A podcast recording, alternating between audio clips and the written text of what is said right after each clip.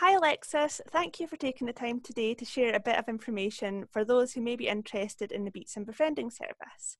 So, why did you decide to become a telephone befriender? I decided to become a telephone uh, befriender, Kirsty, because I so enjoyed working on the wards directly with the patients and trying to help people means a lot to me. Um, and when this service was suggested, I did think that there must be um, many patients who are still in hospital or who have gone home um, who will be on their own. And I know there are a, a lot because in the wards, we meet a lot of people, not necessarily elderly people. Um, they can be of all age groups, but they are alone. They don't have a lot of family or friends that can help. So that's why I thought this befriend, befriend, befriending service um, is a great idea. Somebody to talk to is so, so important. Um, I think everybody's been a bit, you know, while we've been in lockdown, when you're on your own, you do get a wee bit low of mm-hmm. spirit. So if you're not well, it's very important to have connection. Yeah. So basically, that's why I think it's a good service.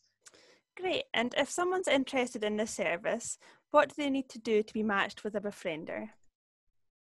Well, I think um, the, the first thing, obviously, is to get in touch with the, the charity, whether that's um, phoning them, emailing them, or um, I suppose if they're in at the Beatson having treatment, there'll always be somebody there that they could speak to who would direct them. Um, and I believe that there's going to be um, posters up in, in the hospital. Um, I believe there'll be um, advertisements in uh, the, the newspapers, that type of thing. And of course, if a patient's in the hospital, um, again, uh, there's probably people there who would advise them if they thought that this service would be ideal for them. So that's what I would suggest. Okay. And what would you tell someone who's interested in the befriending service but feels nervous about contacting us? Oh, don't feel nervous at all. Yes, it, everybody feels nervous uh, when it's something that you don't really know about, you're not sure about. The fear of the unknown is there in all of us. But try not to be, take the bull by the horns and say, this is a good idea, this could be a great help to me.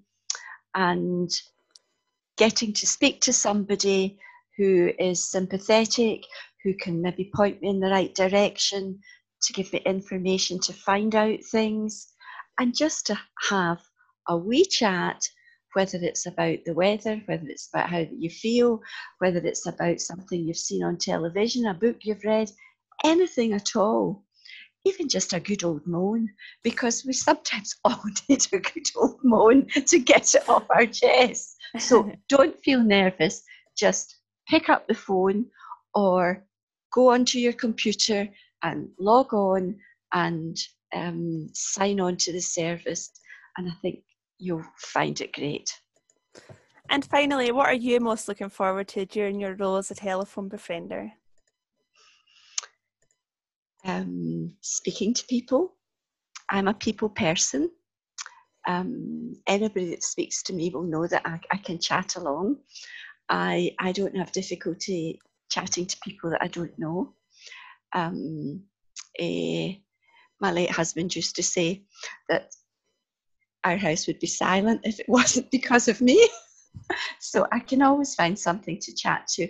And having been through this difficult time with my husband, I know what it's like. And I've had a lot of help over years.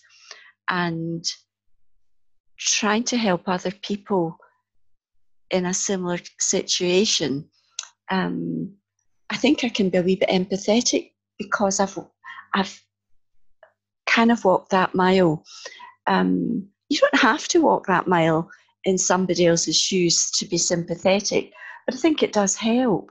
And so I got a lot of help. So this is my time to give back. And you know, when you're trying to help people, nobody's looking for thanks, but there is something that gives a warm glow inside you if you feel you've been able to help somebody that there, that I don't mean it's a self satisfaction. It's just it, it it's something deep in the human psyche where being able to help somebody is such a good thing. It's what makes the world turn round. And, you know, so yes, I think it, it, it helps both me and whoever I would be speaking to. That's great, Alexis. And we really hope that the befriending support you and our other lovely volunteers are offering will help lots of people. And that includes inpatients, outpatients, as well as those who have completed treatment, because the journey does not end there.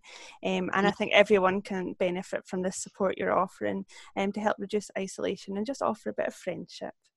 And as you well, say, well, it's a two way street.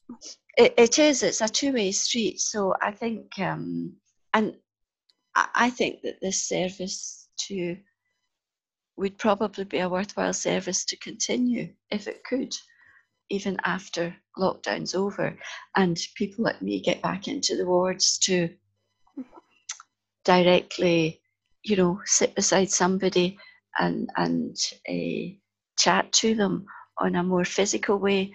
Um, so yeah, a, a good service. Whoever decided to set this up top 10 gold stars all round. Thank you so much, Alexis.